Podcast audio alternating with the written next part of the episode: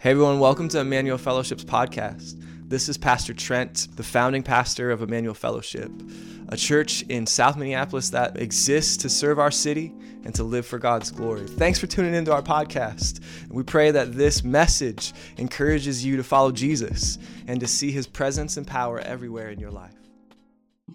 But we actually need to be inspired to do mission. Like, that's be something inside you that says, like, I actually want to see people come to faith. There has to be a desire in you that says, like, no, like, I have a longing to like serve God and like live for Him. And that longing usually comes from somebody actually being changed by the gospel themselves, right? Which sort of brings me to my main point of today is like, like if you want to live, like before you can live on mission, the gospel has to change you inwardly, right? And so, and so a, a definition, a quick definition of mission is this: like the gospel which came to me now continues on to other people through me, right? So like so before you can actually like preach the gospel or something, you have to be changed first. Then you can evangelize. Then you can actually disciple others. Then you can actually like encourage people uh, in the faith. And sort of my hope today um, is that we can be encouraged by the prophet Isaiah's journey, like because he was a man who was actually confronted with the struggles of mission, like literally, um, but he endured because of the gospel, right? Um, and ultimately changed him on the inside to the point where he could faithfully answer God's call, like with enjoyment and with excitement. Um, so he's something that he's somebody that I want us to actually learn from today. And so I want to walk you through um, Isaiah's vision, moment by moment. So he has this throne moment, you know, he has this um, this altar moment, he has this woe is me moment, um, and he has this sort of send me moment. And so each one of these moments sort of inspires us in like a unique way to sort of live on mission. Um, I want to start with this, this throne room experience. And so, like many prophets, like Isaiah, he was chosen by God. Uh, he was called to speak to God, like um, uh, speak to Israel on behalf of God. And so, as we open into this scene, um, we see God speaking to him. But he's not just speaking to him; he's like revealing himself to him in like all of his glory. Um, and so, in this first verse, it says, "In the year King, in the, in the year that King Uzziah died, I saw the Lord high and exalted." Seated on a throne, and the chain of his room filled the temple. let, us just stop right there for a second. Like, can you imagine just how massive and big God must have been if his like whole robe is like filling an entire temple? Like from the jump, we see that God is huge. He's big, and Isaiah is like this small little guy. Um, well, let's continue. He says, Above him were seraphim, each with six wings. Uh, with two wings they covered their faces, and with two they covered their feet, and with the other two, they were flying. And they're calling to one another, Holy, holy, holy is the Lord Almighty. The whole earth is full of his glory. At the sound of their voices, the doorsteps and the threshold shook, and the temple was filled with smoke. Now, if you're like sort of this Bible nerd like me, you're probably saying to yourself, like, I've heard of cherubim, but I've never heard of seraphim. That's because seraphim, this is the first time in the Bible that, and the only time that seraphim is used in the Bible. And the only difference between these, these two seraphim and cherubim is that one, the seraphim is the only job is to praise and worship God.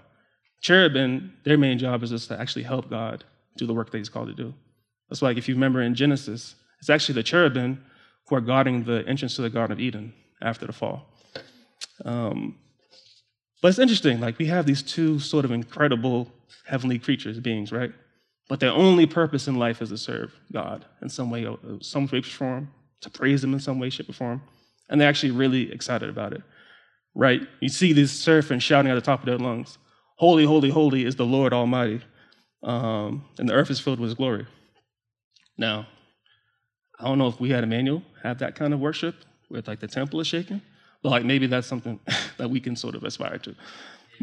But um, but you can only imagine what's going through Isaiah's mind, right? He's like, if I had to guess, it's something like, wow, Lord, you're like you're actually a lot bigger in person.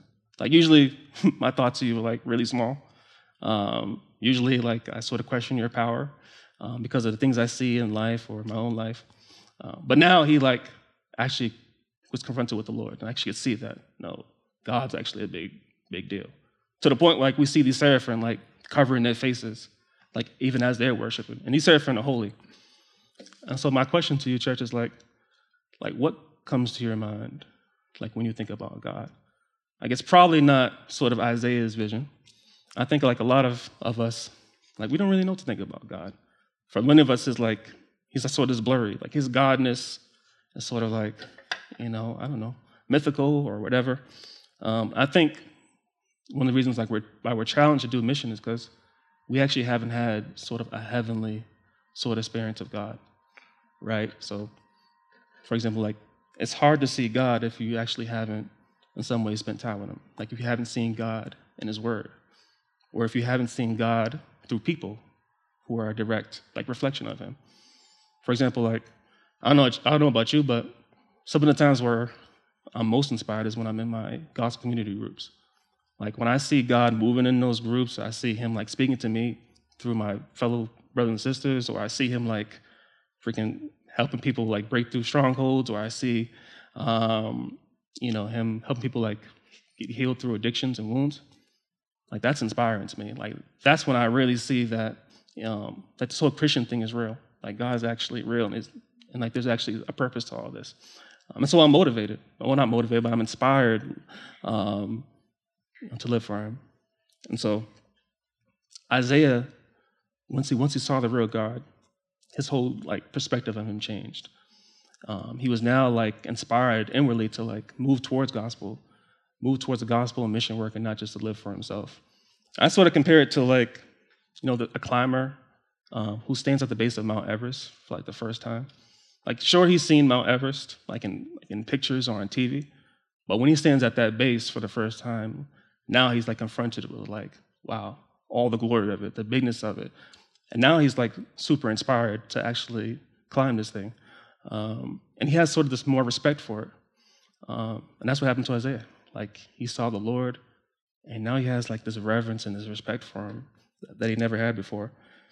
Um, and so, church, my, my next question is like, have you actually had a throne room experience to the point where you said, like, I actually want to see God, like, know God for myself? Not because someone told me to, but I just want to know Him, like, all, right? Um, like, I want to know His glory. I want to, I want to search Him. I want to see Him, and not with a lens of like I want to sort of judge Him, or, but from a, a lens of I just want to see your beauty. I just want to know you for myself. Um, and so, unless you see God, uh, the real God, um, you're going to sort of settle for like motivation over inspiration. And motivation says, like, yeah, I'm going to serve God even though I don't really know anything about him, or I don't really know anything about his ways or his will. I'm just going to just go with the motions. But inspiration says, no, I've, I've seen the Lord. I think he's amazing. He's changed my life, and now I want to live for his glory. Right? And so it's clear that Isaiah had this sort of inspiring image of God, right? But it really wasn't enough for him to actually propel him into ministry just yet, right? Like he's seen God in all his glory, he saw his grandness, he saw his bigness. But at the same time, he was also confronted with the reality that he didn't live up to that glory that he was seeing, right? He was looking at this holy God who now expected um, that same holiness from the people he served. And Isaiah didn't have that. That's why he says this. He says, Woe to me, I cried. I am ruined, for I'm a man of unclean lips. So after seeing God for the first time, Isaiah's first words are like, Woe, woe to me, I am ruined. Like, why does he say that? Like, why isn't it something like, you know, I hit the jackpot? Like, I'm, I'm chilling with God right now in all his awesomeness. Um, no, he says, I'm ruined. And when those seraphim were started shouting, Holy, holy, holy, um, is the Lord Almighty, the Lord, the earth is filled with glory, that was a sign to everyone who heard, who could listen, that God is on a different level. Right? Holy in the Hebrew, the Hebrew word for holy means kodesh, um, which means otherness, separateness, sacredness. And that's exactly what Isaiah was seeing right now. He saw purity that he had never seen in his life. He saw righteousness that he had never seen before. And it sort of like shook him and he was taken aback by it. But also remember, Isaiah was a prophet. So he knew God's law very well, uh, right? And so he, he knew immediately that like he wasn't measuring up to this glory that he was seeing. And so all those times in the past that he was sort of like offered sacrifices for his sin, now it was coming clear why he had to do that. Like he was seeing the Lord like, oh, that's why I had to, we, we have to, you know, offer these all these sacrifices. And so the only thing that's left for him to do was to just confess his sins. Um, and inspiration, you know, it comes in many forms. And sometimes it's like not always pretty. And here, Isaiah had to see his true self before he could actually um, have the motivation, the inspiration to live on uh, mission for the Lord. And so, in the same way, the presence of God actually shows us our true selves as well, right? So, if you're a person that believes that that you actually measure up to God's glory, um, you're going to be crushed when you find out that's that you can't. Or if you're someone who just wants to, um, you know, live for God, perform for God, and earn His approval, um, you're just going to keep tiring yourself out because it's not something that you can ever achieve. And so when you see God up close, the real one, for the first time, um, it just shows you that you don't measure up to His glory, which is actually a, a good thing, an inspiring thing, because it shows you the reverence um, that you should have for Him. But we can't just sort of see our own brokenness. We also have to see the brokenness of the people around us, right? And so this is why Isaiah says in the next verse, when that whole verse it says, Woe to me, I cried, I am ruined, for I am a man of unclean lips. I live among a people of unclean lips. And my eyes have seen um, the King, the Lord Almighty. And so Isaiah, after he saw his brokenness, he also saw, like, man, my fellow people are broken as well. Like, and this was a man who was like a leader in his community, right? He cared for these people, like um, he identified with them, and so it was impossible for him just to only think about himself or worry about himself because he loved his, his people. And he was also a man that had seen, you know, king struggle. He had seen like open rebellion towards God. He had seen corruption in the streets. He had seen a lot, so he knew what was actually at stake for his people. Like so, he opens up Isaiah. He says this: Zion will be delivered with justice her penitent ones with righteousness. But rebels and sinners will both be broken, and those who forsake the Lord will perish. So, church, if you really want to be inspired to live for God, to go out and serve Him, um, you got to realize you got to see not just your sin, but the brokenness of others. Like there has to be something inside you that says, like, you know, I'm not the only one who's broken. Like there's people in this city, there's people like in this world that need Jesus just as much as I do, right?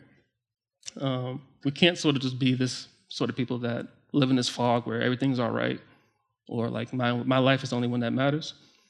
I compare it to like, you know, we basically can't live like um, the person in that meme. I don't know if you've ever seen that meme where it's like the person swinging on the swing, and it's like there's a house burning down behind him, right? and he's just chilling and everything, like everything's fine. Like that can't be us as believers, right? We have to be the people that sort of put out these fires um, and serve the Lord. And so, unless you see like your own brokenness um, and the brokenness of others, you're going to settle for like inspiration. You're going to settle for motivation over inspiration, right? Motivation says, "Yeah, I'll obey God, um, even if I'm not really sure if His ways are true, or even if I don't think I'm that bad." But inspiration says, "God's ways are holy, and that's actually how I want to live. And that's how I want my fellow people to live, right?" But we have this sort of like million dollar question right, that most people ask when it comes to ministry. It's like, how can I serve God if I'm a sinner? Like, how can I help others if I'm sort of jacked up myself? And that's probably what Isaiah was wondering too. You know, when he saw his sin and the sin of his people, he was probably he was filled with dread. He was like, "Man, what can I do?" Well, thankfully, that's not where this story ends. It's not where your story ends. So look what, because look what this verse next, this next verse says. Then one of the seraphim flew to me with a live coal in his hand, which he had taken with tongs from the altar. With it, he touched my mouth, and he said, See, this has touched your lips. Your guilt is taken away, and your sin is atoned for. So, in the earlier verse, right, Isaiah is like sort of lamenting the fact that his mouth has made him unclean. He has these unclean lips. But sort of in this crazy reversal of fortunes, you know, now the seraphim's coming up, and he drops coal on his mouth, and now his whole guilt is taken away. And sort of in a dramatic way, God saying, Yeah, I, I know your mouth has made you unclean, but now you're forgiven. And I think for like a lot of us Christians, we sort of just like develop this imposter syndrome when it comes to ministry. And if you don't know what imposter syndrome is, it's like it's a psychological like pattern of thinking where we feel like ours, we, we start to doubt our skills and ability to the point where we're like we fear we're gonna be seen as frauds in front of people. It actually happens to a lot of people in like corporate America or people in high stress jobs. And it happens to me like all the time, right? It's sort of this idea that now, my past sins are going to expose me as a fraud when I sort of get into ministry. Um, But it doesn't have to be that way, right?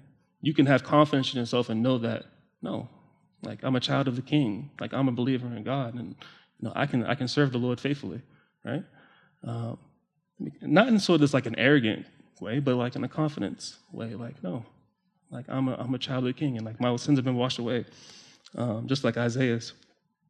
Um, I can do the things that God calls called me to do.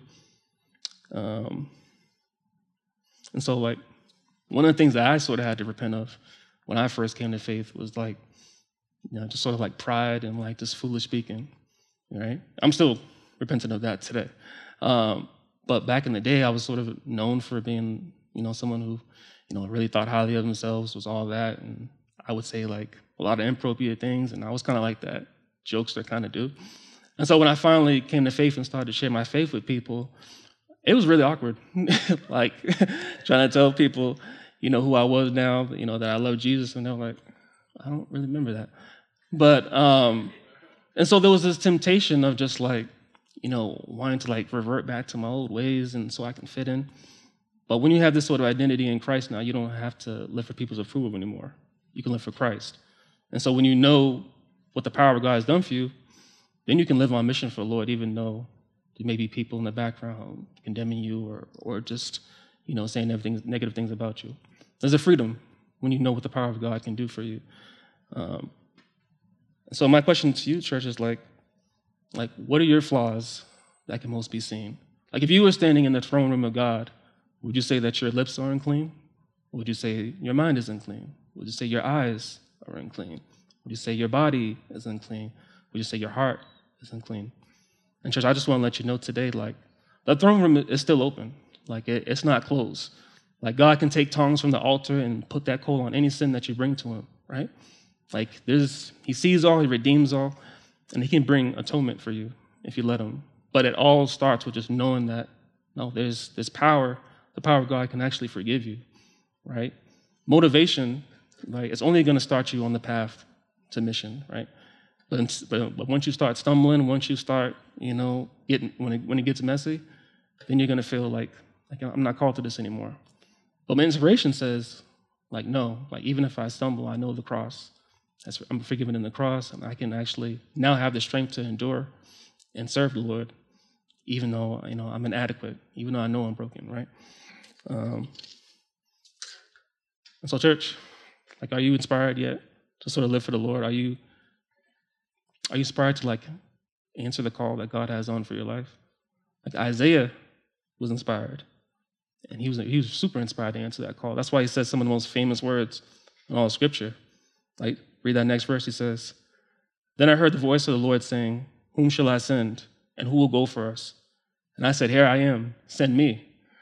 And so at this point, God was no longer a concept for Isaiah. It wasn't just these thoughts, he was actually a reality for him. Like he came into that throne room, like not knowing who Yahweh really was. He came to that throne room not knowing who he was.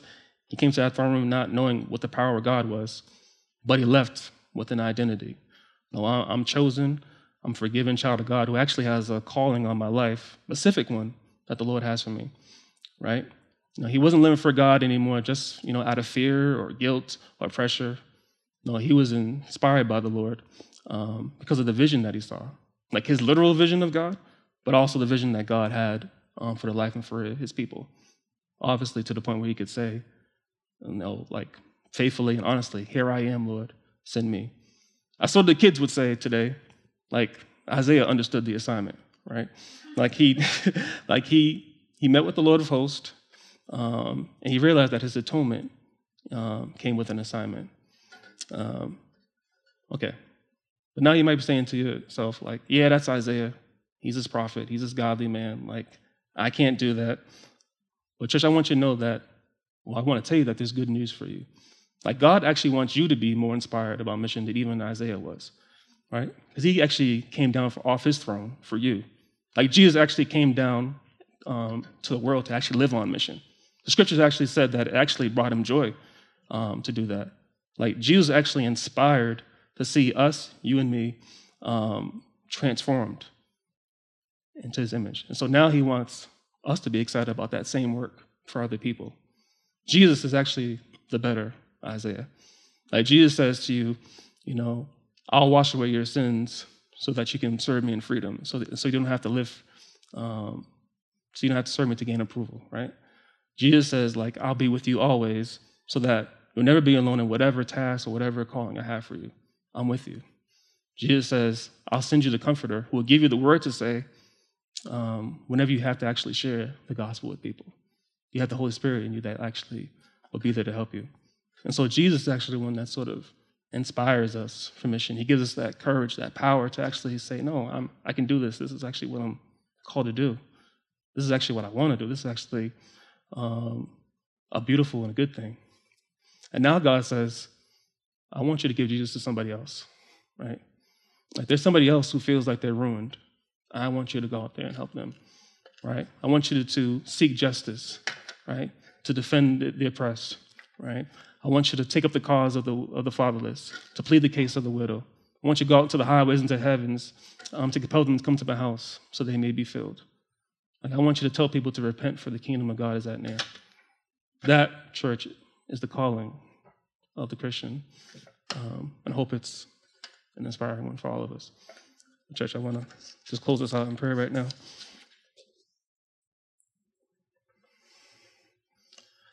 Lord, we've heard a lot about your glory today. Um, we've seen a lot of it um, in the life of Isaiah. And Father, we pray, Lord, that we would see it in our lives. Father, we pray that you would meet us in our lives, whether in our community groups, on the streets, or in our prayer time, Lord. We pray that you would meet us, Lord, and help us to see your glory. So, so that we can be changed inwardly, Lord, and have the courage and the power um, to live outwardly on mission. And Father, we pray that you would do that for us today. In Jesus' name, amen.